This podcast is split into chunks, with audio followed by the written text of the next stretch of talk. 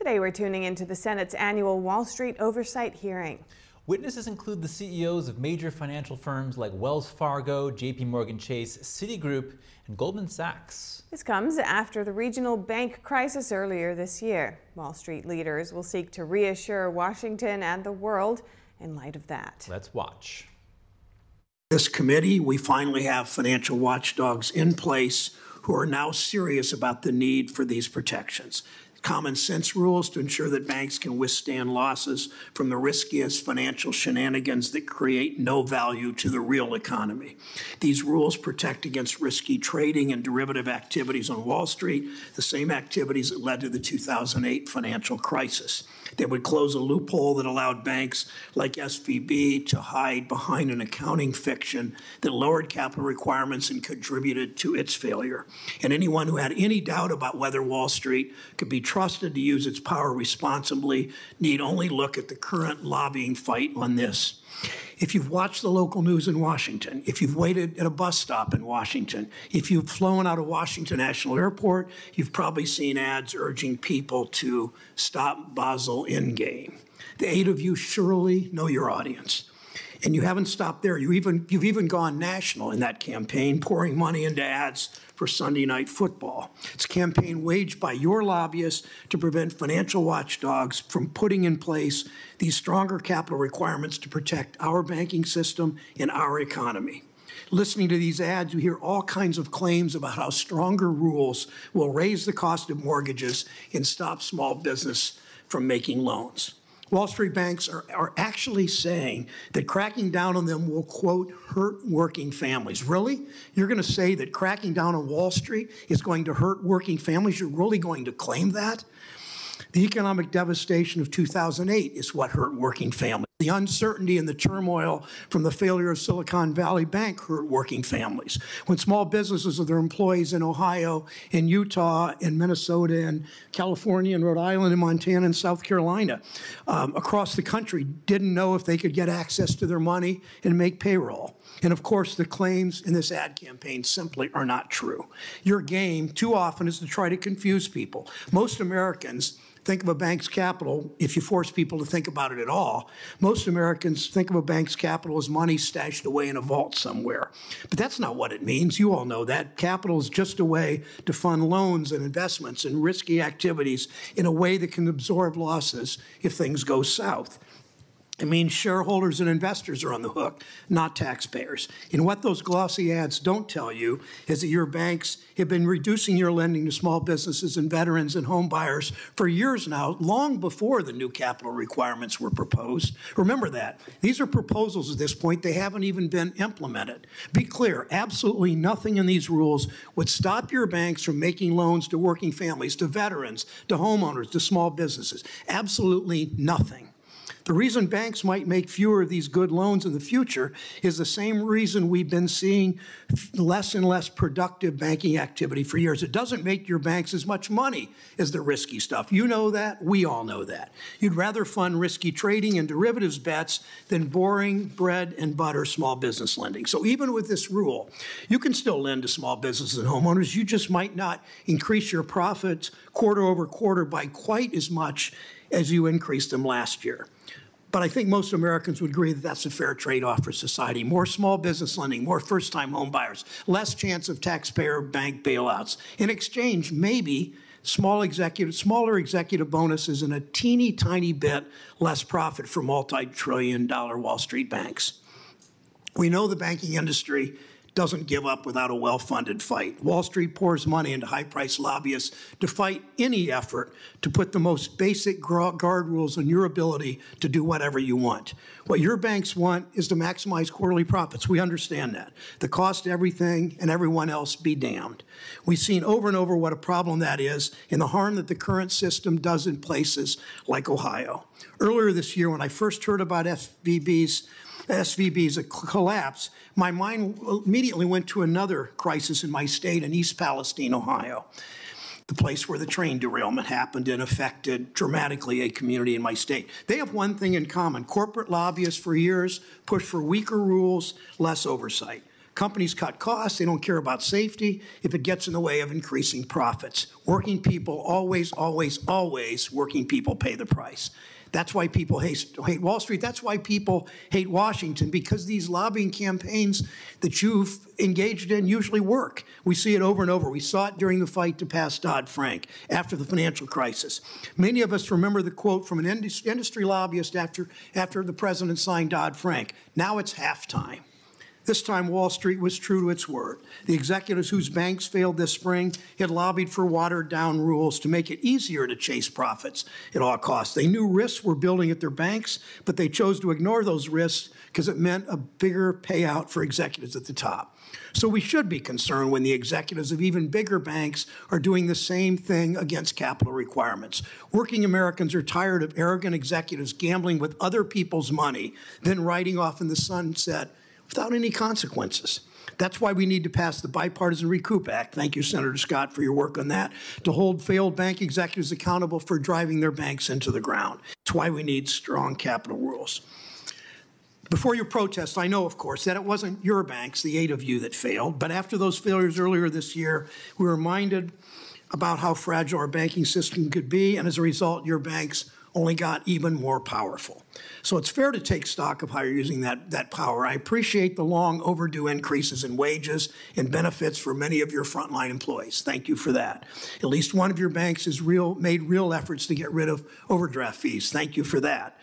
But your banks need to do far better when it comes to meeting customers where they are in recognizing their dignity of work, your employees and your customers. You should be cutting prices for consumers, increasing opportunities for your employees, increasing diversity with your, your executive ranks, supporting, supporting your workers' efforts, if they so choose, to unionize.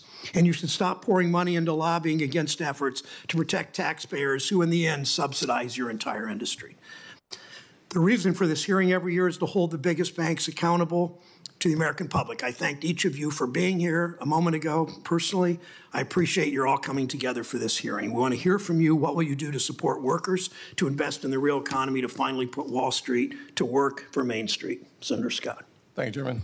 And thank you to uh, a very long list of CEOs who've come to uh, talk with us about how the impacts of our regulatory environment will impact everyday consumers. And I hope that you all, some of the things I will say will be redundant because some of it's unprepared based on what the chairman just said, but I hope you all will really answer the question.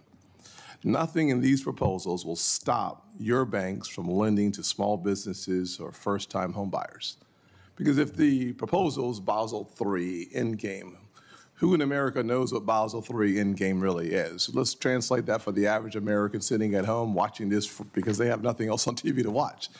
It is simply requiring more capital on the sidelines, which then means fewer dollars to lend to small businesses, first-time homebuyers, car loans. So the actual impact of a higher regulatory standard is fewer dollars to lend to Americans who need desperately to be engaged in the process of achieving the American dream that is typically defined by having access to capital. Oh, if you work really hard and keep your life in order, you can have a good, quality, middle class life. But if you want to actually experience wealth in America, you have to experience the benefits of profit or equity. Equity comes from having capital. Having capital typically means you either have it because you were born with it or you have access to it because you have an idea or a vision that will make your community or this nation better. When that happens, you go to a lending facility, call a bank or, or outside the market, and you find that capital that allows you to start your business. And as you start your business and it appreciates, it, it creates a profit, and that profit allows you to experience the upper echelon of the American dream. Uh, if you have a home, you look at the differences between African Americans and majority population and net worth, tenfold difference.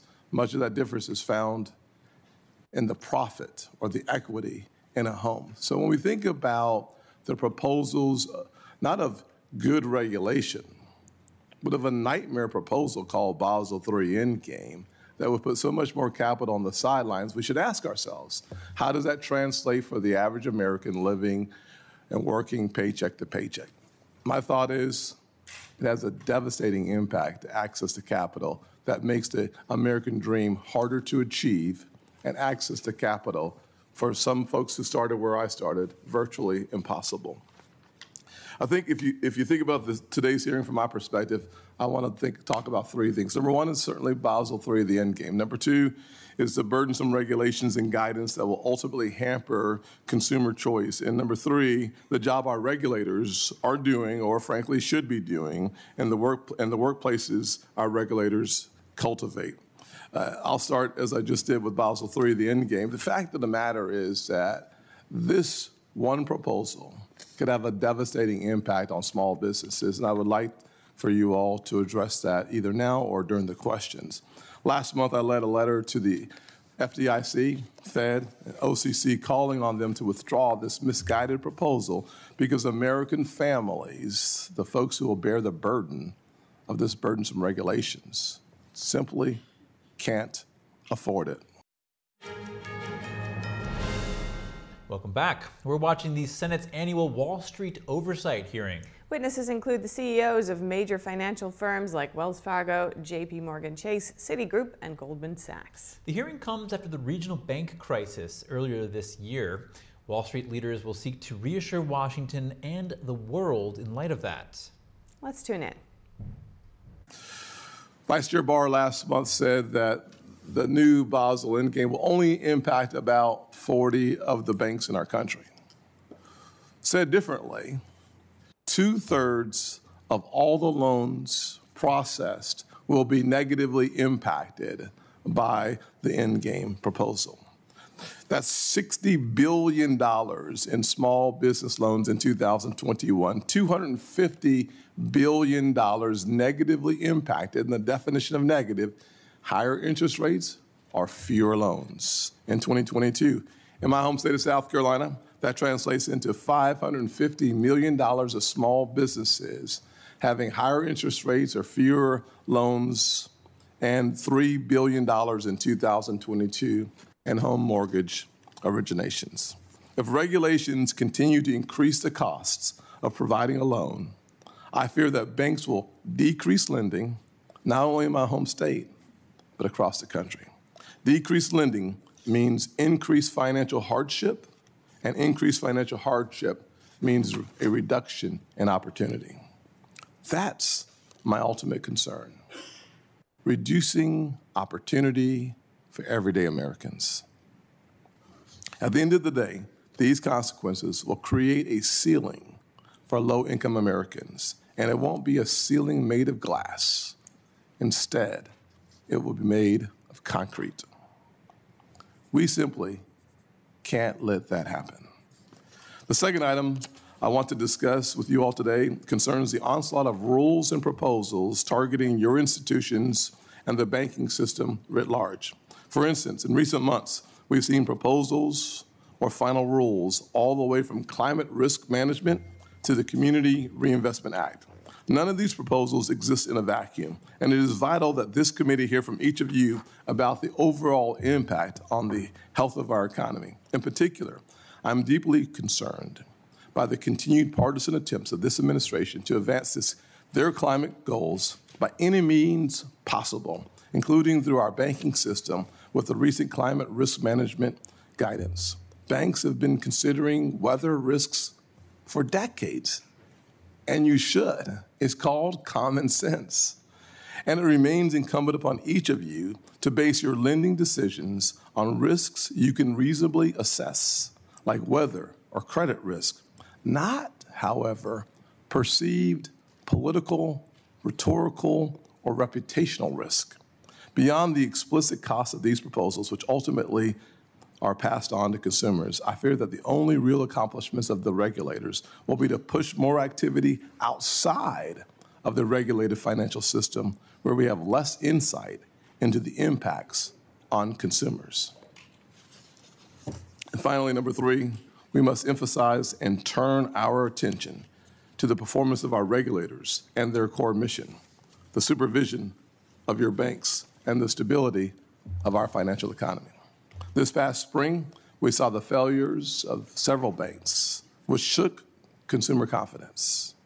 Since then, there's been nonstop finger pointing by our regulators. In the aftermath of the failures, I was critical of the failed bank executives because that's where the dollar should stop. The buck stops with the executives. But you can't see that in a vacuum. You have to ask yourself the question what was the role of the regulators? What did they do? What did they see? And well, how do they respond to that? Your institutions have teams of examiners from the regulatory agencies in your offices every day, and I can tell by your faces you're really excited to see them when they show up.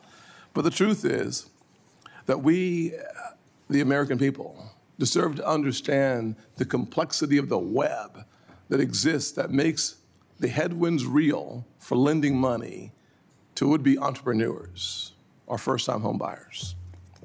Let me close with this. We're not on the same page on a lot of issues. I think there are times when banks go too far in getting involved in politics. But when it comes to your objective of creating access to credit, to resources for the American people and the American dream, that's where I hope we find our attention today, focused on an environment that is either easier for the average American to experience the American dream or it's made harder because of the challenges brought to them by this government. Thanks, Senator Scott. I'd like to introduce our eight witnesses and then I'm going to ask you each to stand and raise your right hand, swear you in. Uh, Charles Scharf, CEO and President of Wells Fargo, welcome. Uh, Brian Moynihan, Chair and CEO of Bank America, welcome. Jamie Dimon, Chair and CEO of JP Morgan Chase, welcome. Jane Fraser, CEO of Citigroup, welcome.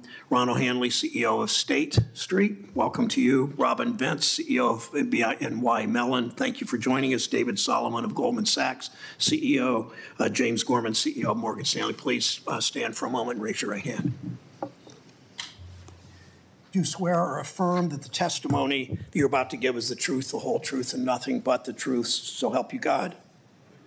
Thank you. Make sure you take your seat, and Mr. Scharf, please begin.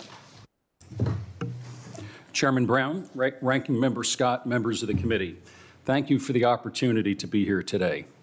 I look forward to talking with you about the contributions Wells Fargo is making to support our customers, communities, employees, and to ensure the banking system is strong and resilient. In March of this year, we all saw the failure of several banks rapidly create instability in certain parts of the banking sector. Though the causes were specific to the institutions that failed, markets became concerned that the issues were broader. In response, Wells Fargo, along with other banks here today, stood as a source of strength and stability the strength of our institution allowed us to lend support to a smaller bank in a time of need. These actions help stabilize the banking system, ease consumer concerns, and keep a challenge from becoming a much broader crisis. I'm proud of the role we were able to play. Wells Fargo's strength comes from a strong financial profile, disciplined financial risk management, and a commitment to run our business with high standards. Our top priority continues to be building and running a well-controlled company. Over the past four years, we have simplified our business model and have exited or downsized several businesses. We are primarily a U.S. domestic bank, and we do not have many complexities that running large-scale international businesses brings.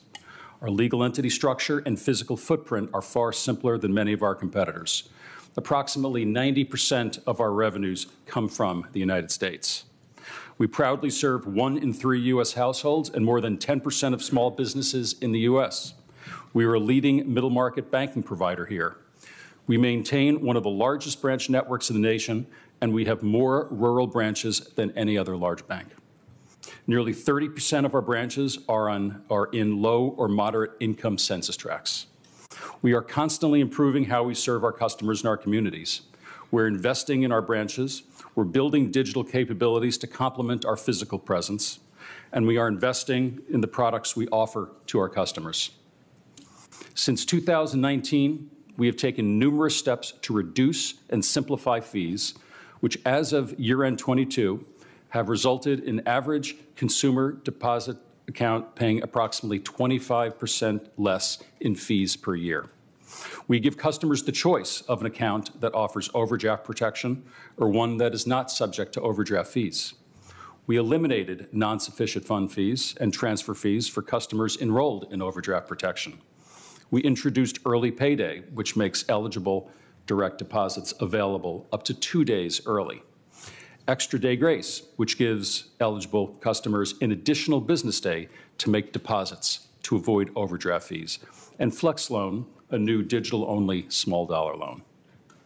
I'm also proud of the role we play in our communities, where we seek to have broad impact. Last year, people who work at Wells Fargo contributed over 700,000 hours of volunteer service. I've spoken in the past of our decision to take the $420 million in fees we received from administering the PPP program and donating, donating them through local partners to small businesses in need. Through the first half of 2023, these funds have helped support more than 203,000 small businesses, the, the majority of them diverse-owned, and helped preserve or create nearly 254,000 jobs. Finally, we believe our employees are our greatest asset. We invest in them and we listen to them. Since 2019, we have increased wages for U.S. hourly employees by nearly 20 percent and increased the average pay rate for tellers by 34%. In 2022, we increased the minimum base pay for more than 40,000 employees, and we invested an additional 200 million in employee development. We have several ways for employees to share ideas or voice concerns. Their voice matters. We take their feedback seriously, and we act on their comments. For example, in our consumer bank, approximately 4,000 improvement ideas that our employees have submitted this year have been implemented or are in the process for future implementation. Engaging directly with our employees in this way is critical to improving the work experience at Wells Fargo. I want to close by thanking our employees. Their dedication is unmatched. I'm thankful for all that they do, and I remain committed to leading Wells Fargo to being one of the most respected financial institutions in the country. Thank you, and I welcome your questions. Thank you, Mr. Moynihan. Welcome. Today, we're tuning into the Senate's annual Wall Street Oversight hearing. Witnesses include the CEOs of major financial firms like Wells Fargo, JP Morgan Chase, Citigroup, and Goldman Sachs. This comes after the regional bank crisis earlier this year. Wall Street leaders will seek to reassure Washington and the world in light of that. Let's watch. Chairman Brown, Ranking Member Scott, and distinguished members of the committee, good morning. I'm here once again to proudly represent my 212,000 plus Bank of America teammates. Today, I'll provide an update from last year and how we deliver responsible growth for our clients, our teammates, our communities, and shareholders every day. Responsible growth continues to deliver strong results during times of relative calm, as well as during challenging environments like we experienced earlier this year. We saw market turbulence as a limited number of financial institutions face challenges due to their unique business models. Bank of America, as we did during the pandemic, along with my colleague companies, served as a source of strength and stability for our industry and for our customers during these times. And we did this all while continuing to strengthen our balance sheet. As a G-SIB, we are subject to the highest capital and liquidity requirements, and all of our metrics exceed those requirements. And while we have declared that we have the capital today to meet the proposed new capital rules, we remind you that recent, in recent years, including this one, have shown just how important it is to have these institutions be able to position our balance sheets to help customers and clients in times of stress. That's why we continue to play an active role to help inform the future of this industry, including comments on proposed Basel III capital rule. We believe the capital accumulated by the industry should continue to serve the customers and America's economy, not be subject to regulatory capture by a theoretical model. The 30 billion in excess today at Bank of America should be used to grow the U.S. economy, to support the business plan of small business and medium-sized businesses, to help consumers buy a home and recognize the American dream. And now for a few specific examples of progress on responsible growth. At Bank of America, we serve 60 million American consumers, 11 million small business clients, and tens of thousands of commercial clients. We continue to focus on delivering expert network and guidance across our high-touch physical network. We ended the year with 3,900 financial centers and 15,500 ATMs. We opened 58 new financial centers last year and renovated 784 more, more of them. In addition to these branches, we have tens of thousands of teammates in serving over 100 local markets around the country. Over the next four years, we're expanding to Omaha, Louisville, Boise, Birmingham, Madison, New Orleans, Milwaukee, Dayton, and Huntsville. This will enable us to bring our full range of services and solutions to better serve clients and help drive local community growth and development. We also developed, deployed our strength to low and moderate income customers, including approximately $9 billion in LMI loans to small businesses in 2022. In, in addition, we provided nearly $8 billion in debt and equity financing, creating more than 10,000 units of affordable housing. And we've committed $15 billion to our affordable home ownership program. That will help 60,000 American families purchase a home to ensure the American dream. Over the last few years, we've also invested in 24 minority deposit institutions. We have $2 billion outstanding to CDFIs. We've helped seed more than 150 private equity funds run by women and diverse private equity entrepreneurs. Our clients also continue to look to us to help them achieve a transition to a secure, low carbon economy. With tens of trillions of dollars in investment needed over the next 30 years, this transition creates significant opportunities for our clients and for our company. This transition has to be led by the private sector, or it simply is not going to happen. Within our company, we continue to invest in our teammates' physical, emotional, and financial health. This includes taking steps to continue to move to our $25 U.S. an Hour, our U.S. minimum wage hourly wage pledge, which we increased to $23 in October. And for the 12th year in a row, U.S. teammates earning less than 50,000 annually will not see any increase in medical premiums. For the sixth year in a row, our teammates receive special sharing success bonus, gener generating equity ownership to over 200,000 teammates. We're a great place to work, as recognized by external parties and by our teammates. Our employee satisfaction scores remain at all-time highs, and our turnover rate is approaching an all-time low. Responsible growth also means supporting the communities where we live and work. In 2022, we made $360 million in philanthropic investments. Our teammates reported nearly 2 million volunteer hours for the year. We also create opportunity in our communities through um, employment. We're in the second leg of a 10,000 uh, teammate hiring. That's 20,000 total from low and moderate income communities to work in our company. Similar, we, similarly, we've hired over 15,000 veterans in the last eight years. And importantly, responsible growth delivers for our shareholders. We have delivered strong earnings and strong returns.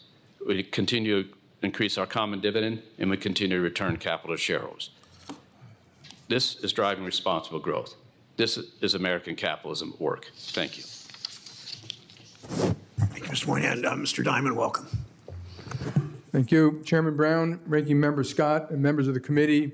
I appreciate the opportunity to talk about J.P. Morgan Chase and the role of America's largest banks in supporting our economy.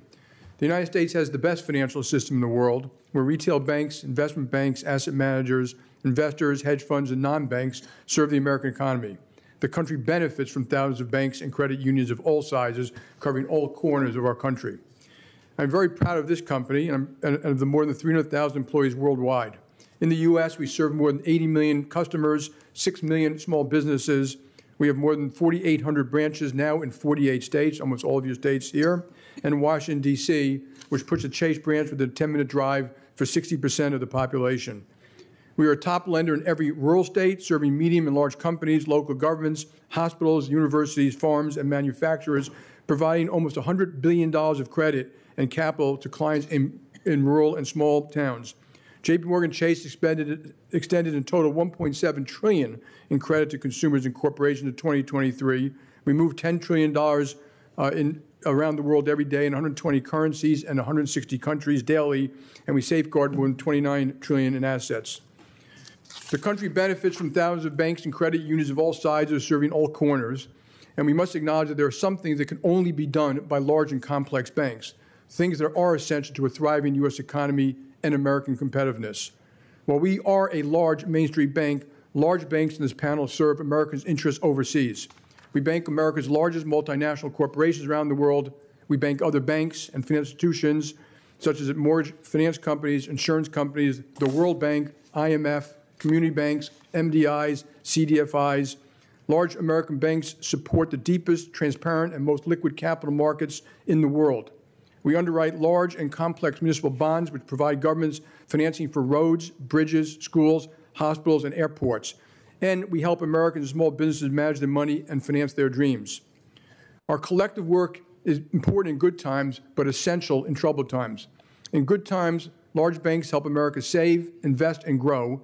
We underwrite stocks and bonds to create investments for retirees and other savers and raise money for companies, fueling job creation and new business development. As guardians of the financial system, we support our government and national security to combat financial crimes and to carry out complex operations. We are a force for good for the country, its citizens, and the global economy. In troubled time, large banks provide market stability to protect customers and employees alike. As demonstrated recently during the spring 2023 regional bank turmoil, large banks stepped in to provide market liquidity, which protected consumers, retirement savers, and employers. During COVID, we also saw America's large banks provide significant support, extending tens of billions of dollars of credit and capital to struggling large and small businesses, local governments, universities, and hospitals at a time when they needed it the most. Banks waived hundreds of millions of dollars in fees and postponed loan payments for customers struggling to make ends meet. Despite zero evidence that U.S. banks undercapitalized today, the proposed Basel III Endgame rule, 10 years in the making, shockingly, if enacted, would increase capital requirements by about 25% for the largest banks. None of these proposed changes, by the way, would have effectively prevented the Silicon Valley Bank failure. The rule would have predictable and harmful outcomes to the economy, markets, business of all sizes, and American households in ways the Federal Reserve has not studied, contemplated, or shared. Mortgages and small business loans would be more expensive and harder to access, particularly for low to moderate income borrowers, as costs for originating and securitizing loans rise. Savings for retirement or college will yield lower returns as costs rise for asset managers, money market funds, and pension funds. Government infrastructure projects will become more expensive as capital requirements for market activities more than double, translating to higher costs to build hospitals, bridges, and roads. From beverage companies that need to manage aluminum costs to farms that need to protect against environmental risks, if the cost of hedging these risks increases, everything from a can of soda to meat products will be impacted. Ironically, a proposal meant to mitigate risk will actually increase risk this rule will result in an increased shift away from regulated markets to less regulated markets, which was not also studied, by the way, and this activity will be out of the sight of regulators unable to see the next crisis brewing. I fear that the proposed now, study later is becoming a troublesome new theme in Washington. There have been a number of consumer focused products, caps and late fees or interest rates, cuts to debit interchange, to name a few, where virtually no economic analysis has been performed to determine the uh, individual or collective impact of these rules in consumers, small businesses, lower income families, markets, or the economy. The, the, debate should not always be about more or less regulation, about the right regulations to keep America's banking system the best in the world. I urge lawmakers and regulators to be thoughtful about the effect of arbitrary and unstudied regulatory proposals and their cumulative impact on the economy. Good regulations and good regulators are critical to maintain the strength of our banking system. Our nation should give thanks to Chairman Powell and Secretary Yellen for the tremendous work through some complicated economic times, including their work on sanctions following Russia's invasion of Ukraine and the steps they took during the regional bank turmoil this spring. These are excellent examples how regulators working with the industry collaboratively, sharing information transparently, can protect the financial system and the country.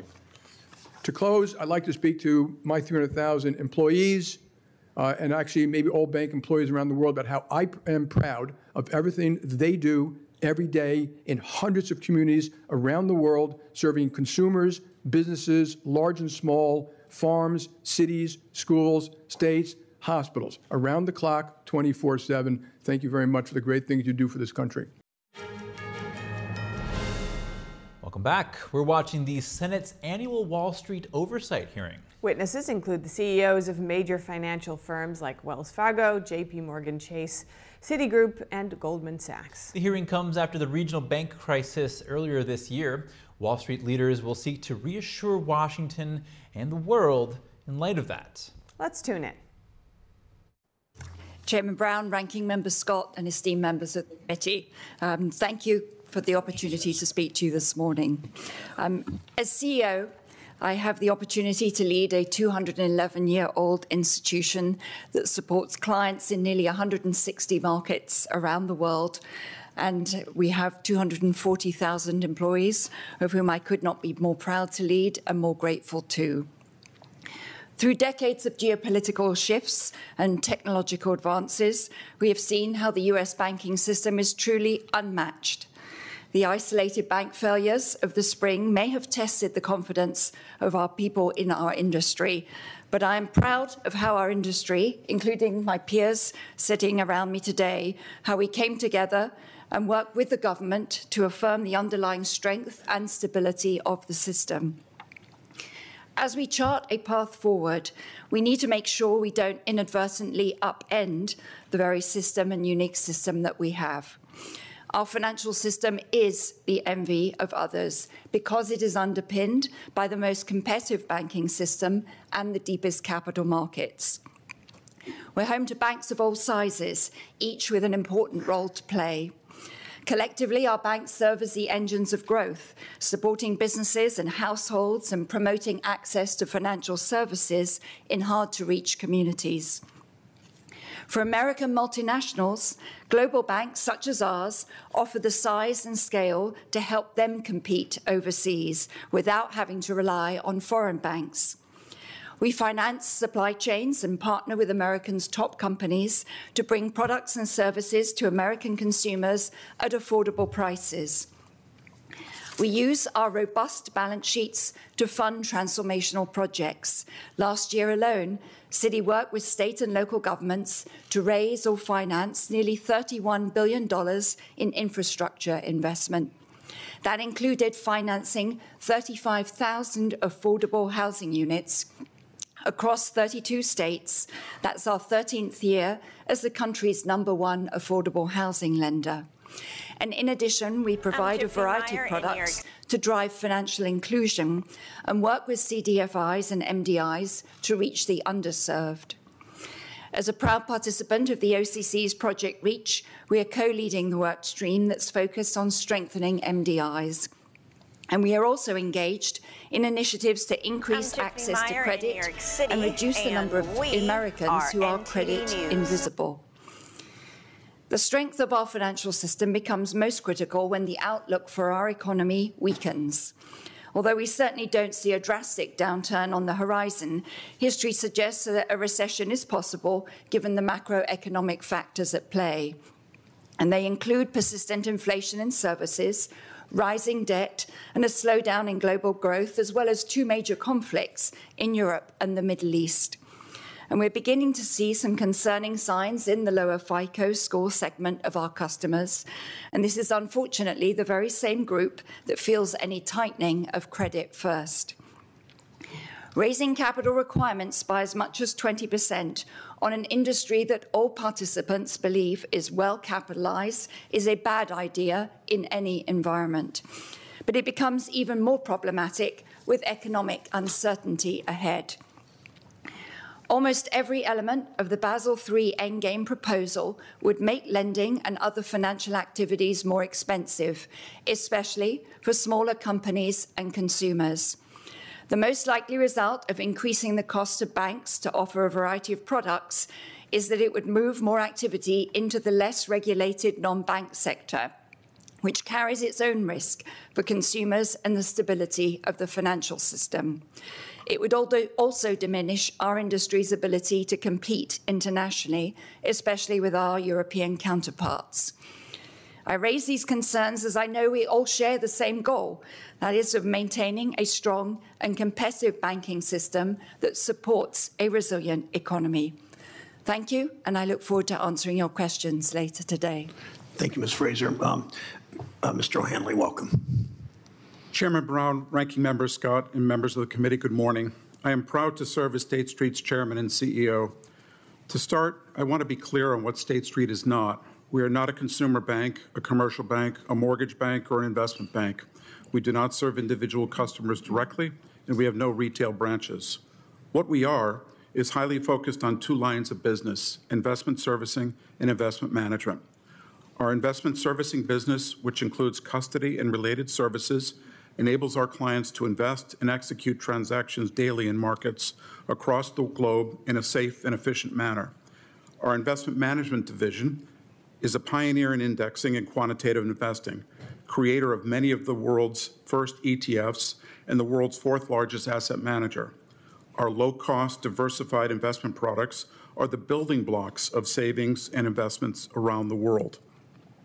Both business lines have the same corporate purpose to create better investment outcomes for the world's institutional investors and the people they serve. Our direct clients are institutions across the globe pension funds, mutual funds, central banks, sovereign wealth funds, endowments, foundations, and insurance companies, holders of assets for the benefits of individuals, such as retirees, savers, or students. I would like to focus a bit today on my very strong view of the value and importance of custody banks. Quite simply, strong, effective custody combined with innovation in the asset management industry is the backbone of our democratized capital market, providing investors access in a secure and cost effective manner to the pro investment products they need to meet retirement and other financial goals. The safekeeping custody banks provide ensures investor assets are held and accounted for where and how they should be. This has not always been the case. From the collapse of investment trusts in the 1930s to the failure of the Studebaker Pension Fund in 1963 to the misappropriation of the Mirror Group Pension Fund prior to Robert Maxwell's death in 1991 to the Madoff scandal uncovered in the late aughts. Investors are put at risk when there is no proper custody of assets. In contrast, proper, to, proper custody regulation, such as the Investment Company Act of 1940 and ERISA, coupled with the enormous investments in technology by today's custody banks, has produced a modern time near perfect track record of safekeeping assets. The recent events around FTX, which did not use bank custodians, demonstrate that more remains to be done to protect investors' assets and the financial system. In the emerging digital finance space, a comprehensive, effective regulatory framework is not yet in place, and the consequences are clear. State Street is subject to the highest level of regulation and supervision. We are well capitalized, both stressed and unstressed. Our balance sheet is conservatively positioned to deliver liquidity when our clients need it. We are subject to extensive resolution recovery plans. We are a proven source of stability for capital markets and our customers in times of stress. Despite the challenges of COVID and the banking stress earlier this year, the eight GSIB banks before you have done their jobs exceedingly well partnering with regulators during COVID and the SVB First Republic crises, and providing stability to our financial system. I am proud of State Street's strong performance over these stressful periods. Looking forward, the geopolitical environment is complex and unpredictable. The U.S. and the global economic recovery is uncertain as we all navigate higher interest rates and debt levels. And the financial services regulatory environment in the U.S. is in flux, in many cases with unclear goals. From a State Street perspective, I am concerned with the U.S. banking regulator's capital proposal, which I fear could negatively impact the U.S. economy by limiting bank credit extension and impairing the ability of U.S. banks like State Street to continue to provide high quality custody and asset management services. I am also concerned by the SEC's proposed safekeeping rule, which, with no clear rationale, challenges some of the foundational elements of custody banking and in effect destroys the low cost, near perfect service now provided to investors. I hope these proposals can be adjusted, for if they not, they create risk of negative economic, market, and individual outcomes going forward. I am very proud of our company, our diverse workforce, and the role we play in the financial system. State Street and the other GSIB banks here are the most well capitalized and technologically advanced financial services firms in the world. They are essential to America's competitiveness and prosperity. I look forward to our dialogue today. Thank you, Mr. Hanley. Uh, Mr. Vince, welcome. Good morning, uh, Chair Brown, Ranking Member Scott, and members of the committee. I've had the honor of serving as the CEO of BNY Mellon for just over a year. I take this responsibility very seriously. As a company, we work for a strong, competitive banking system that serves customers and communities, supports the economy, and preserves U.S. economic leadership. My appreciation for this role has only grown as I get to know our history, our clients, our people, and our culture. Let me start with who we are. BNY Mellon is the nation's oldest bank, founded by Alexander Hamilton in 1784. Today, we are a global financial services company with 50,000 employees. Our client base is varied, ranging from governments and pension funds to corporations and financial firms. These clients all have different needs and roles in the economy, and we provide the services to put their money to work, keeping it safe, moving it, and managing it. While we're proud of our history and our leading market positions, we do not take them for granted. They are constant reminders to earn trust and to plan for the long term. And this concludes our coverage of the Senate's annual Wall Street Oversight hearing. If you have any news tips or feedback for the show, please feel free to email us at news.today at ntd.com.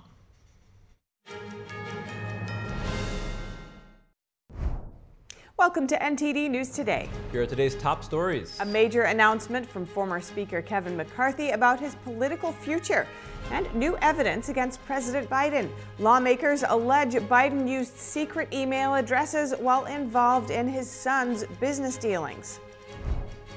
Former President Trump back in the spotlight after being quizzed by Fox's Sean Hannity at a town hall in Iowa. How did Trump respond to a question about whether he would abuse his power if reelected? The fourth GOP primary debate is set for tonight. Only four candidates will participate. We bring you what to expect from each contender at tonight's event. Unidentified governments appeared to be surveilling smartphone users. This is a warning from a U.S. senator. How are foreign officials able to do this? A major European power pulling out of China's Belt and Road Initiative. What Italy has to say about the future of the project. And in Germany, coalition leaders can't agree on a budget for 2024. Europe's largest economy is facing a crisis after a court ruling blew a $60 billion hole in the budget.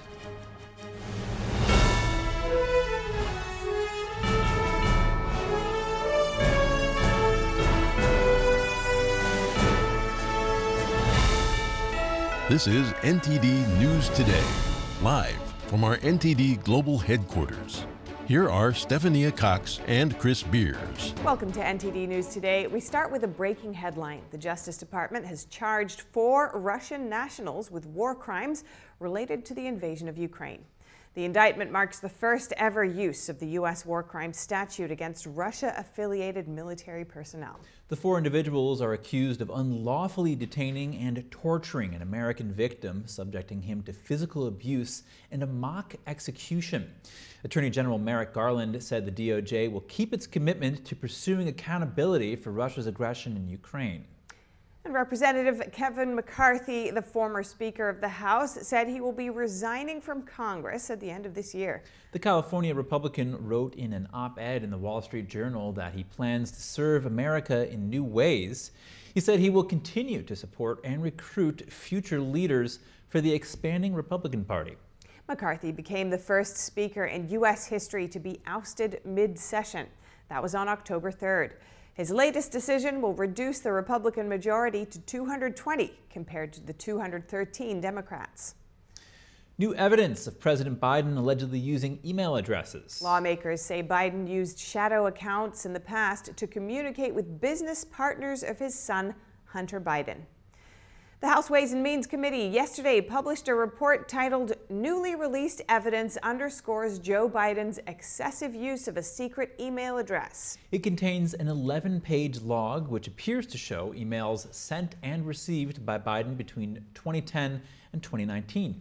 Biden allegedly used pseudonyms such as Robin Ware 456, JRB Ware, and Robert L. Peters. Two IRS whistleblowers provided the email log to lawmakers. Among the recipients of the emails was Hunter Biden's former business partner, partner Eric Schwerin. The committee named Schwerin the architect of the Biden family's alleged shell companies. House representatives say the companies launder money around the world. The emails allegedly also show that then Vice President Biden used Air Force Two to advance his son's business interests. Before a 2014 visit to Ukraine, Biden and Schwerin had exchanged five emails after the trip, the two emailed 27 times. President Biden says former President Trump is keeping him in the race. Biden told Democratic donors yesterday he wasn't sure he'd be seeking another term if Trump wasn't running for the White House.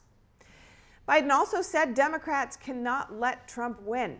The president commented during a fundraiser at a private home outside Boston. The Biden campaign shrugged off the president's statement, saying the president has always described Trump as a unique threat to the country. Biden appeared to walk back the comment later Tuesday on the White House lawn. Will you be running for president if Trump wasn't running? I, I expect so, but look, he, he is running, and I just I have to run. If you drop out, if Trump runs out. No, not now. Former President Trump spoke at a town hall in Iowa last night. The event was hosted by Fox News host Sean Hannity. The town hall delved into multiple topics, including climate, the economy, and the border crisis, as well as the ongoing war in Ukraine and President Biden's bid for re-election. During the session, Trump pledged to speed up oil and gas drilling, saying that the U.S. will once again be rich. The former president also said he does not believe Biden will be running as the Democratic nominee in 2024. Trump said he does not think Biden will make it. The former president also declared that he will win Iowa. Trump also referred to the withdrawal of U.S. troops from Afghanistan as the most embarrassing moment in U.S. history. When asked by Hannity whether he would abuse his power if reelected, Trump jokingly responded by saying that he would only he would only do so on day one when he would close the border and drill, drill, drill for oil. Tonight, the fourth GOP primary debate. Only four candidates will make their points this time, meaning a less crowded stage and possibly more meaningful discussions. Here's what to look out for in each of the candidates. Starting with former U.S. Ambassador to the UN, Nikki Haley, who's been enjoying a rise in the polls. The rise is partly due to solid debate performances, but it could also mean more attacks from other candidates tonight. We'll see if she manages to fend off opponents and emerge with even better numbers. Now to Florida Governor Ron DeSantis. As opposed to Haley, the DeSantis campaign has been declining and his poll numbers continue to go down. However, he did show a strong performance in a recent debate against California Governor Gavin Newsom. Now, tech entrepreneur Vivek Ramaswamy. He started with a bang in the early stage of the, of the campaign, but is struggling to get more than 10% in the polls. This might be partly due to former President Trump's huge lead, who's leaving all Republican candidates behind. Some are speculating Ramaswamy's real goal is to become Trump's 2024 running mate. DeSantis and Haley aren't real options for Trump, as neither is on good footing with the former president. And former New Jersey Governor Chris Christie is betting heavily on New Hampshire. Polls show he comes in third in that state, just behind DeSantis. But similar to Florida's governor, Chris Christie is at odds with Trump, which has hurt his polling numbers overall. Democratic candidates are also set to debate. The cha challengers to President Biden will appear on the Progressive News Network, The Young Turks, tonight after the GOP debate presidential candidates Marianne Williamson, Congressman Dean Phillips, and internet personality Cenk Uygur are set to participate. Uygur was born in Turkey. He says the natural born citizen clause would enable him to become president. However, he may have to take his case to the Supreme Court. None of the three candidates pose a real threat to Biden's 2024 campaign as of right now. An Arizona federal judge has dismissed a challenge against former President Trump. The lawsuit sought to bar Trump from the Arizona ballot. The suit claimed Trump violated the Constitution by engaging in rebellion or insurrection through his alleged involvement in the January 6th Capitol breach. A Trump spokesman called the lawsuit an attempt to interfere with the 2024 election and a waste of time for the nation's judiciary. Colorado Supreme Court is hearing Trump's 14th Amendment ballot challenge today. While lower courts had allowed Trump on the ballot, lawyers representing six Colorado voters contested the decision. Similar cases against Trump in Michigan and Minnesota have been dismissed. Two GOP lawmakers launched an investigation into Georgia prosecutor Fani Willis yesterday. That's over her criminal case against former President Trump. Congressman Jim Jordan and Barry Loudermilk alleged Willis's office worked with the House committee that investigated the January 6th Capitol breach. The two point to a letter from Willis to Representative Benny Thompson, the committee's chairman. The letter requested access to congressional records. Willis wrote that the records were relevant to her investigation of potential interference in Georgia's 2020 general election. Republicans argue this coordination raises concerns about due process and the proper disclosure of information. They're demanding communications between Willis's office and the January 6th committee.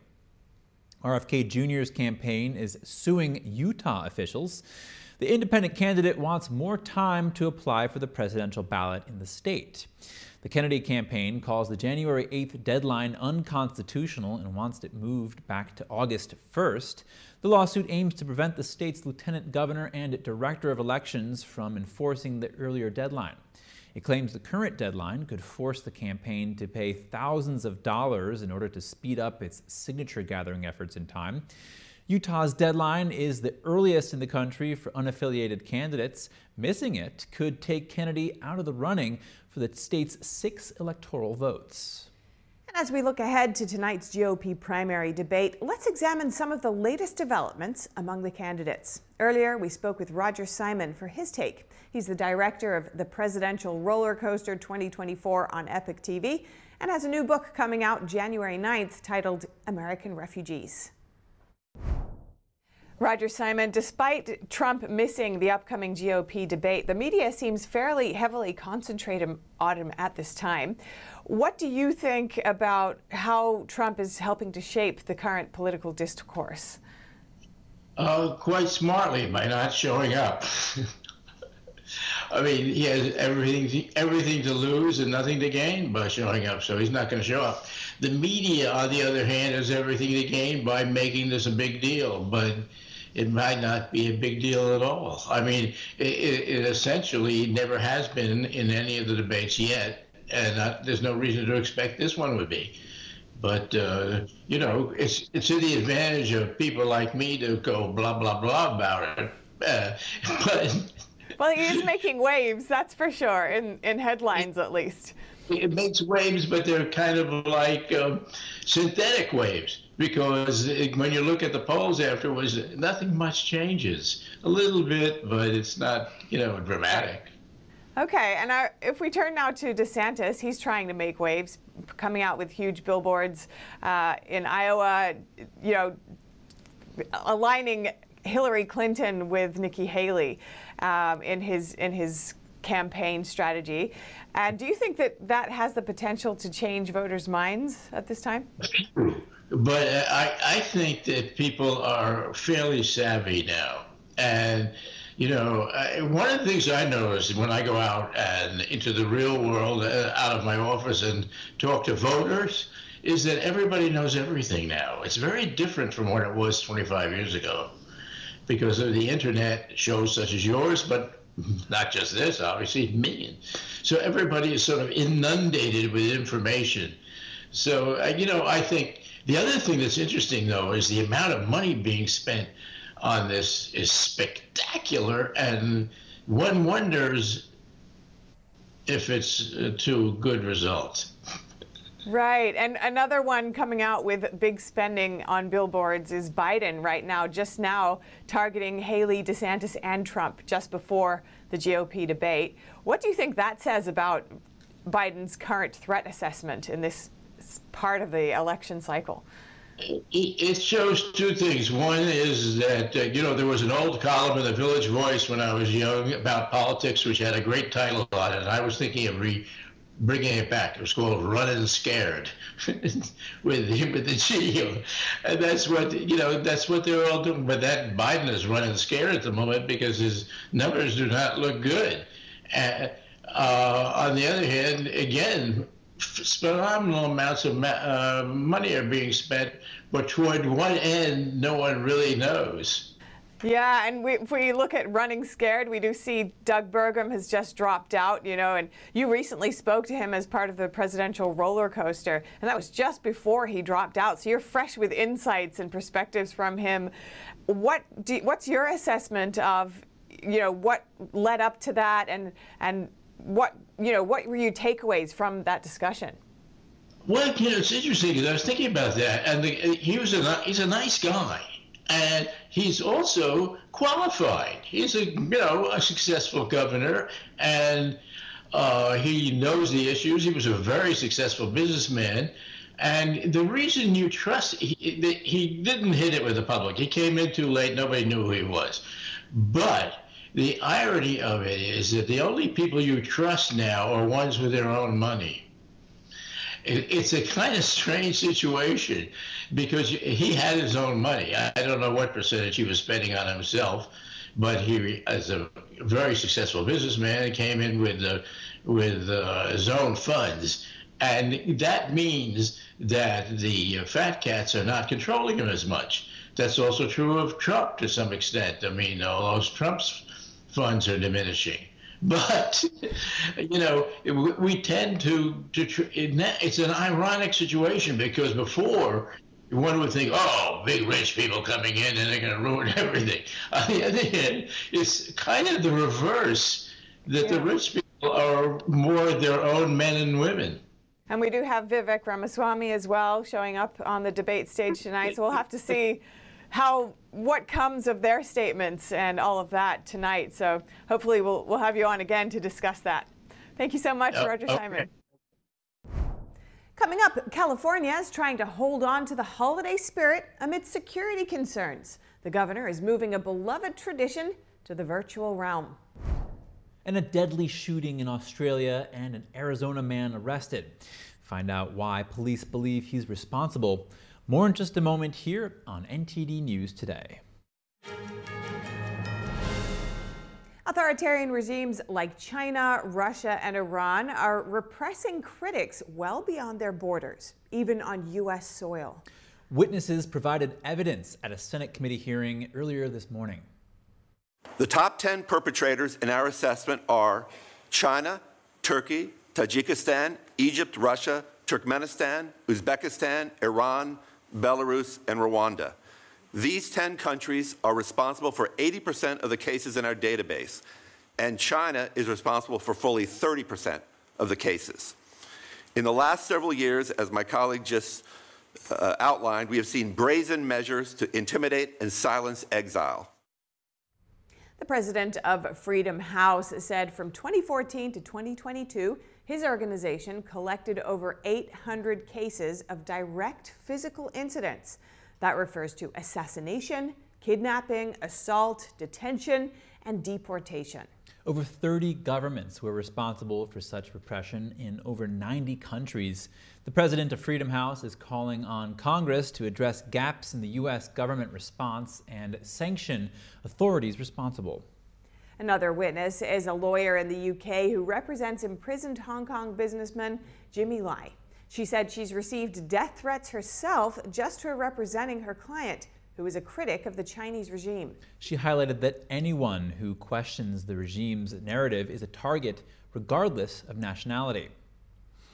President Biden calls reports of Hamas raping Israeli hostages appalling. He says the world can't look away. This as the Israeli government seeks to put greater focus on the sexual violence it says Hamas committed during the October 7th attack. Some recently released hostages have shared testimonies of sexual violence and abuse during their time in Gaza. Now we speak with Colonel Richard Kemp, a retired British Army commander, about Hamas's actions and the ongoing PR war in the Middle East. Colonel Richard Kemp, thank you for joining us. A U.S. official has said Hamas's failure to release its remaining female hostages could be a cover up of sexual violence. Explain this for us. Well, Hamas has got a long standing reputation for sexual violence um, and, and, its desire to both humiliate and to, uh, to, to basically belittle and, and, uh, and treat women however they wish to treat them. And, and we saw that on the 7th of October when there was large scale sexual violence taking place.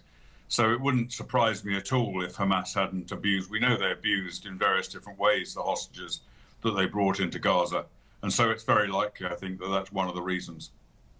And if it was discovered that Hamas has been committing sexual violence against uh, ho female hostages en masse, how might that impact the international community's sentiment uh, toward the war, particularly Israel's military strategy in Gaza? I don't think it's going to make a difference at all um, because, you know, if, if, if anyone needed more evidence for why Israel has to deal forcefully with this threat, you don't need to look beyond what actually happened on the 7th of October, including widespread sexual violence, including torture, hacking people's heads off, burning them alive, mass murder, and kidnapping. Uh, and, and much of the media and much many uh, human rights organizations, and including the UN, have some of them have tried to um, to skate over a lot of this because it doesn't really fit their anti-Israel agenda. And so I don't think that uh, highlighting this issue, it's really important that it's highlighted, but if, if it does come to light, I don't think it's going to make a huge difference. Now, Colonel, towns around the world, including the U.S., are refusing to display menorahs this year. Um, you said everyone should instead light a menorah to show support for Israel and the Jewish people. What is the broader significance of that at this time? I think it's really important for not not even so much for Israel itself, but for the Jewish people living in countries like the United States, the UK, other European countries, who feel themselves so embattled since this conflict began. The the rate of anti-Semitic attacks, whether it's verbal or physical, even in some cases, has multiplied many many times over. And they really do feel under pressure. A very large number of Jewish people. I've heard some of my friends. I'm in Israel at the moment, but my friend, my Jewish friends in England have told me they're scared sometimes to go out. They don't want to wear their skull cap. They don't want to wear their Star of David. They take the menorahs off the door. And, and I think a show of solidarity and support from decent, civilized people in the West will help alleviate that. You're in Israel at the moment. Describe your experience for us there. Well, I've been here since a couple of days after the 7th of October massacre, and I've um, I've I've visited uh, the front lines on the Lebanon border and the Gaza border. I've met many IDF soldiers. I've spoken to many people. Where I'm living now, there is a large number of refugees from uh, homes that have to, had to be evacuated. Uh, and, and, one thing I would say is that the country is completely united in its determination to rid the threat of, uh, of, of Hamas, completely get rid of it. And one thing that another thing that's really struck me is the absolute heroism and the bravery of so many of the IDF, all of the IDFs that I've met, who are, they know the threat, they know the danger, and they are determined to defend their people against it. I've visited IDF soldiers who've been severely wounded in Gaza in the last few days, and even they, their, their spirits are incredibly high. And many of them, despite their severe wounds, are determined to go back and carry on the fight themselves if they get to the stage where they can do so. All right, Colonel Richard Kemp, thank you so much for your time. Thank you. New Yorkers will soon vote to replace former Congressman George Santos. The special election is scheduled for February 13th.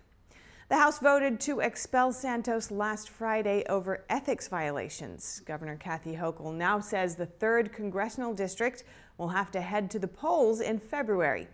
Many political insiders will be watching the results, which could give a clue about how suburban areas might vote in the 2024 election. Santos now faces a federal trial next year on 23 charges, ranging from identity theft and wire fraud to using donor money for Botox. He's pleaded not guilty. New York City is tackling a safety crisis for delivery workers. Mayor Eric Adams on Tuesday announced a pilot program for charging e bike batteries, which are prone to explosions. Far too many people, they, they bring their bikes indoors, keep the bike by the door. When the fire happens or the explosion takes place, now you are blocking your egress, and that is creating uh, much of the dangerous situations that we are seeing. The pilot program will take effect early next year. It will allow an initial group of delivery workers to charge their lithium ion batteries in public. Adams said the goal is to move charging outdoors. It will also test new solutions like battery swapping networks. The initiative is part of the administration's Charge Safe, Ride Safe plan. The goal is to protect New Yorkers from fires caused by lithium ion batteries. Battery fires in the Big Apple have caused 18 deaths and over 130 injuries so far in 2023. Some lithium ion batteries meet U.S. safety standards, but many companies import the batteries. Those ones, especially those from China, are causing the biggest hazard. Michigan Governor Gretchen Whitmer has ordered that all government vehicles go fully electric. The state fleet has more than 8,500 vehicles. The executive order requires lightweight ones to have zero emissions by 2033. Medium and heavy duty vehicles will have to transition by 2040. Reactions to the announcement were mixed. Critics pointed to re reliability issues with EVs. They argue that unreliable vehicles could have a negative impact on government services. Vehicles such as heavy duty snow plows are a particular concern. The 2023 Consumer Reports Reliability Survey shed some light on those worries. The report found that EVs on average had almost 80% more problems than gas powered cars. The least reliable were plug in hybrids. And the Hollywood actors' strike is now officially over. SAG AFTRA voted to ratify a new contract with major film and television studios yesterday. About 78% of members voted in favor of ratifying the contract. The contract ended on a 118 day strike on November 18th. The new deal on November 8th. The new deal will run through June of 2026. It reportedly achieves more than $1 billion in new compensation and benefits. Hollywood suffered a one two punch this summer when both the writers and actors unions went on strike. The writers struck an agreement on new contracts in September. One of the biggest issues for both groups was the rise of artificial intelligence in the industry. And California won't be having a Christmas tree lighting at the state capitol tonight due to planned protests. Instead, the ceremony will be pre recorded and held remotely. Palestine supporters criticized the decision. They were planning a protest.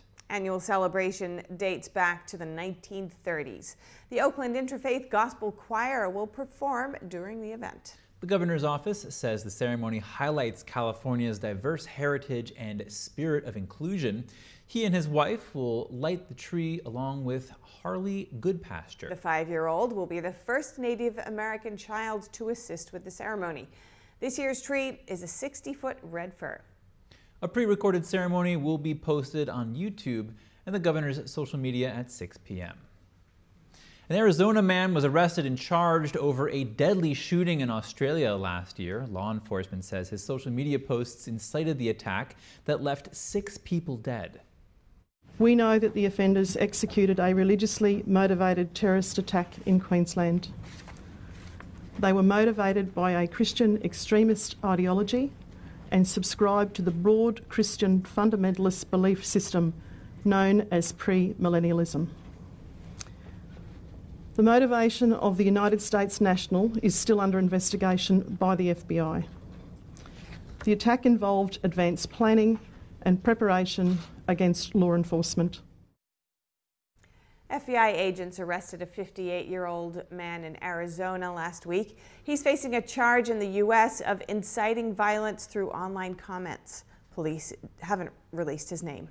The shooting in Australia took place last year in December. Police arrived at a remote property in rural Queensland to investigate reports of a missing person. That was when three shooters ambushed them, opened fire, and killed two officers plus a stand bystander. Police later killed the three shooters during a six hour siege. Authorities say one of the shooters began following the American man on YouTube in 2020, and a year later they were communicating directly. The Arizona man appeared in court and remains in custody. Rivers rising and homes flooded in Washington state after days of heavy rains.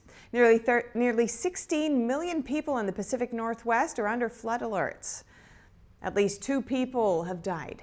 A series of tropical plumes, also called atmospheric rivers, hit the region. The Coast Guard saved five people from flooding in Roseburg. One person was trapped on top of a truck.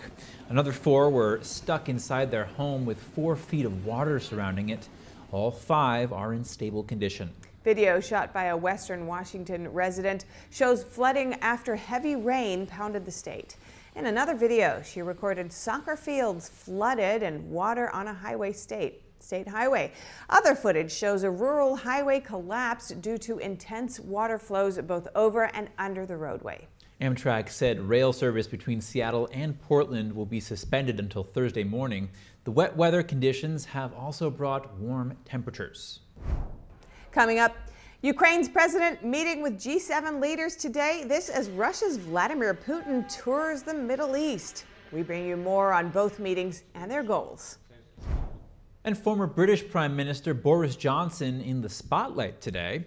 The UK started its inquiry into the COVID pandemic. Protesters were seen on the streets and in the hearing room. We'll have the details soon when we return. Here with us now is NTD Business host Don Mott to discuss changes to CVS's prescription drug pricing model. It could lead to some savings for customers starting next year. Don, tell us more about this. Sure. Uh, so the whole point of this is that uh, CVS wants to simplify how uh, a drug is priced uh, because uh, the traditional prescription drug pricing system is very complicated. It's the current system. Um, it lacked transparency, and some critics also argue that it inflated uh, healthcare costs for consumers. So it seems like the new system is very simple. Um, so uh, how prices are going to be reflected in, in a drug is that it's going to be three factors here. The initial cost of the drug plus a markup fee plus uh, other fees. So just three factors. Seems simple enough. So CVS is more than 9,000 retail pharmacies will get paid based on this new model. Um, so the cost of the drug plus a clearly defined markup and then plus a fee to cover you know things like handling the prescription drugs and then uh, actually uh, dispensing the prescriptions. Um, CVS said this model is going to be called uh, CVS Cost Vantage. And just for your comparison, uh, currently pharmacies are typically paid using a very complicated system. Uh, and this system is not directly based on uh, what they spent to actually purchase the drug, uh, prices pay uh, prices that consumers pay are actually determined largely by by middlemen here. And what they do is they negotiate uh, rebates from drug manufacturers for for insurers.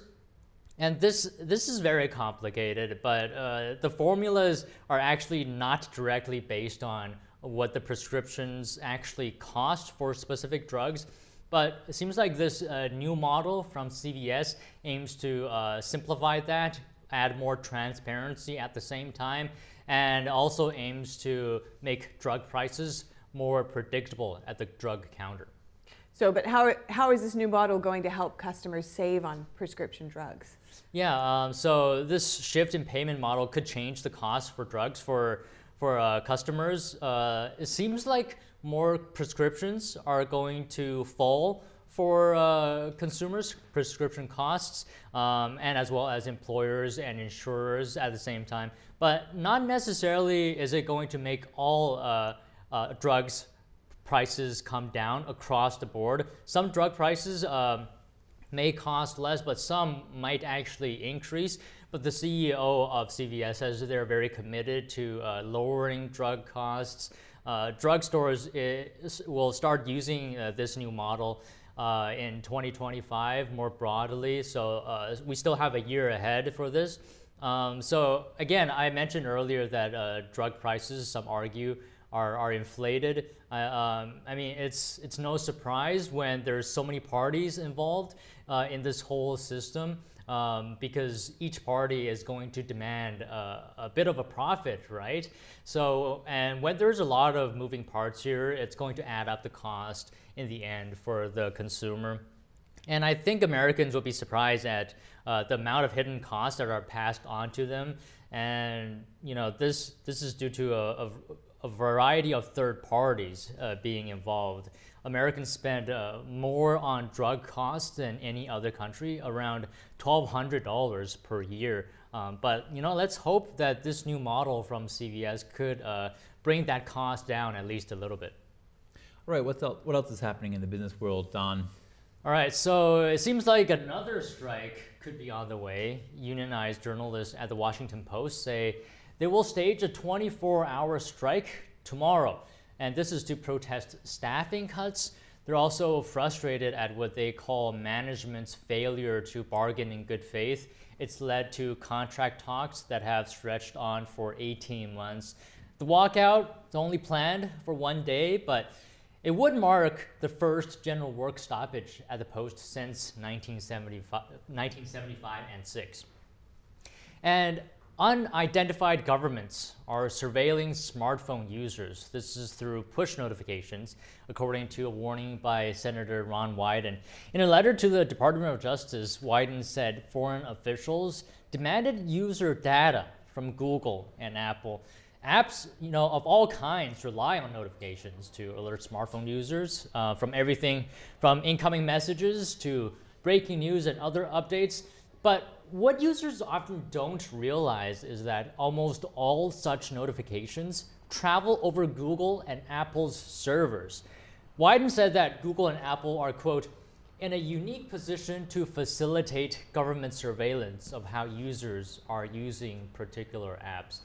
And finally, Apple wants its next iPhone 16 batteries to be made in India. This is according to a report by the Financial Times, citing people familiar with the circumstances. Apple has been trying to wean off dependence on China amid growing tensions with the United States.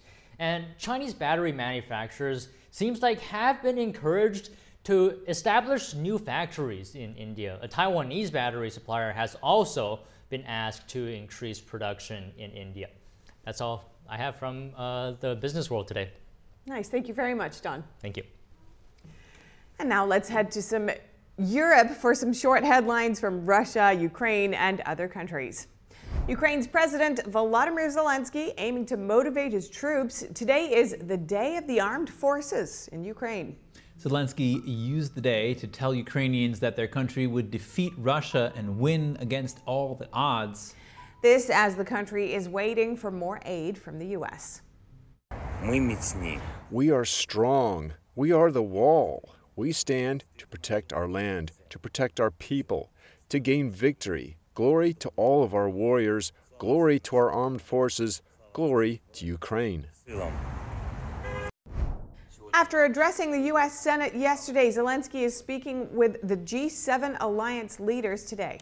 Japan says G7 is holding a virtual meeting in a show of support for the war against Russia.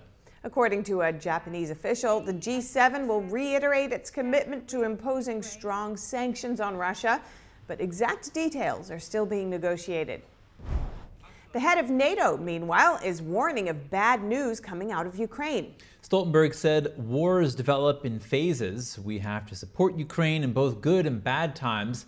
We should also be prepared for bad news. This comes as some are worried the conflict might reach a stalemate.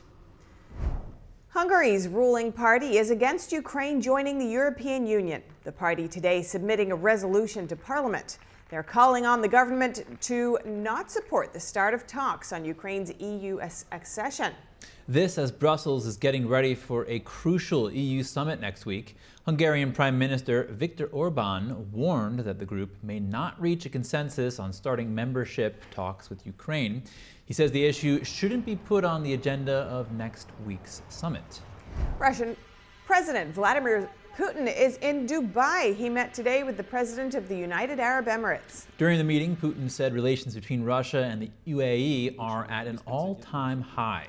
Putin is visiting the Middle East, including Saudi Arabia, on a rare trip abroad. He'll also hold talks with the Saudi Arabian Crown Prince. That's to discuss oil, OPEC, and the conflicts in Gaza and Ukraine. Germany is still battling its budget crisis caused by a court ruling.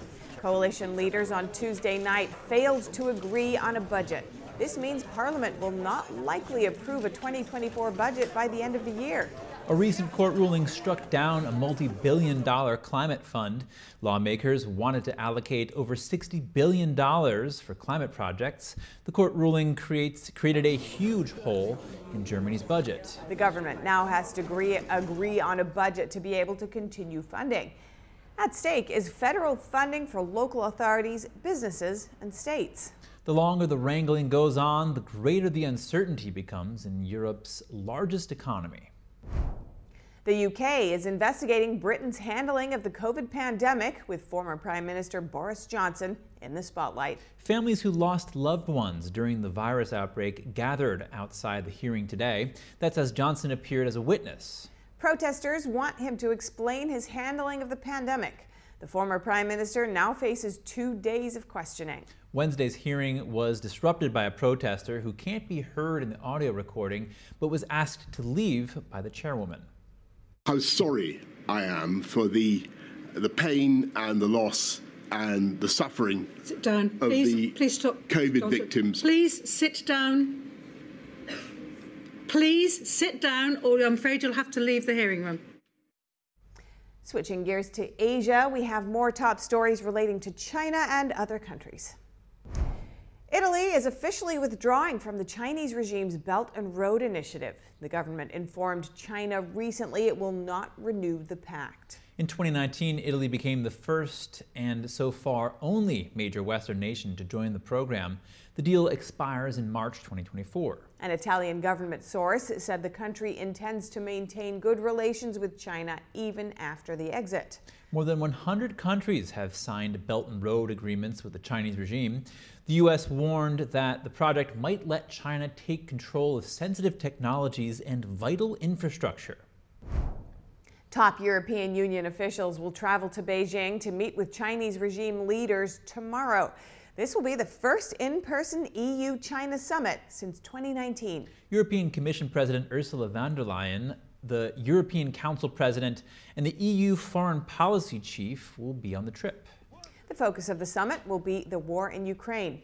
The EU wants China to use its influence on Russia to stop the war and to respect sanctions on Russia. EU officials said there will be no joint statement and they don't expect concrete outcomes. Coming up, can two damaged fighter jets be combined into one? The U.S. Air Force says it just may be possible, but it's going to take a lot of work. And shoppers had a lucky escape when a car crashed near a store in Peru. We take a closer look at the dramatic moment shortly here on NTD News Today. Combining two damaged aircraft into one? It may sound impossible, but that's not stopping the U.S. Air Force from giving it a try. The military is trying to stitch together two damaged F 35 fighter jets into a single operational aircraft. This is the first time experts are trying something like this. They say this task is unique because it requires meticulous documentation. They even developed completely new tooling and equipment just for this project. The experts dubbed this the Frankenbird Project. They expect to complete the project in March of 2025. And in health news, avocados are an excellent source of vitamins and other nutrients. On this episode of Strong Mind and Body, we look at the health benefits of the creamy fruit. Here's NTD's Gina Marie.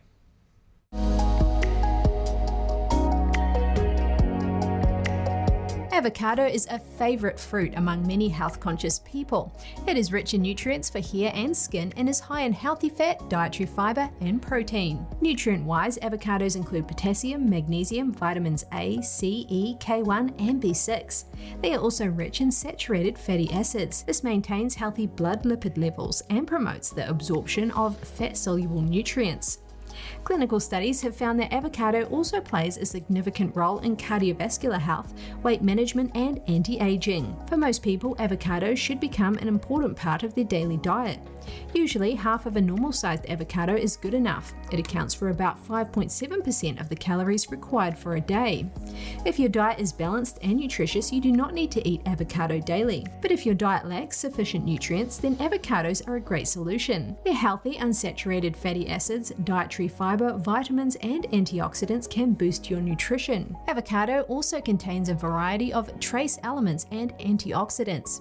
These reduce chronic inflammation in the body, including liver inflammation. The dietary fiber in avocados helps digestion and weight control, enhances insulin sensitivity, and directly helps control obesity, and benefits heart health and blood pressure regulation. Therefore, avocados can reduce the risk of non alcoholic fatty liver and some metabolic diseases. To sum it up, avocado is a healthy addition to one's diet. The most important thing is to maintain a balance and have a moderate diet. This is because all food can hurt health when consumed in excess. And an extraordinary moment. Shoppers in northwest Peru had a lucky escape when a car crashed in front of a store. CCTV footage from the affected business captured the close call on Saturday. As you can see here, Video shows the moment of the crash with one woman outside the store avoiding a direct hit thanks to a street pole. A dog in South Carolina poked his nose into some trouble last week. Sumter, South Carolina Police and Fire Department responded to a call on November 30th. When they arrived on the scene, they found something odd, as you can see, a dog's head sticking, sticking out of the house. The dog, Spike, found himself in a sticky situation. The canine somehow got his head stuck in a dryer vent. His body was stuck inside. Thankfully, first responders rescued the pooch. Spike's grandma expressed her appreciation on Facebook. She wrote, quote, I am thankful for the time and the care from both police and fire department for rescuing Spike. She added that the rescue effort was a job well done. This was anything but your typical police chase. A couple of officers in Deptford, New Jersey, a suburb of Philadelphia, had their hands full yesterday as they tried to round up a four year old pig that got loose. The officers eventually caught the pig, but it was no easy feat. The pig's name is Albert Einswine. It's unclear how he got free, but after the hog wild escapade, the police returned him to his owners. And what was the most viewed Wikipedia article this year? The free online encyclopedia says it was ChatGPT. The page for ChatGPT, a free AI chatbot, had nearly 50 million views. Next on the list of most viewed articles, deaths in 2023, followed by 2023 Cricket World Cup. Rounding out the top five, Indian Premier League and the film Oppenheimer. That's all for today's news. Thank you for tuning in. Feel free to reach out to us with news tips or feedback at news.today at ntd.com. And we'll be back with more stories tomorrow.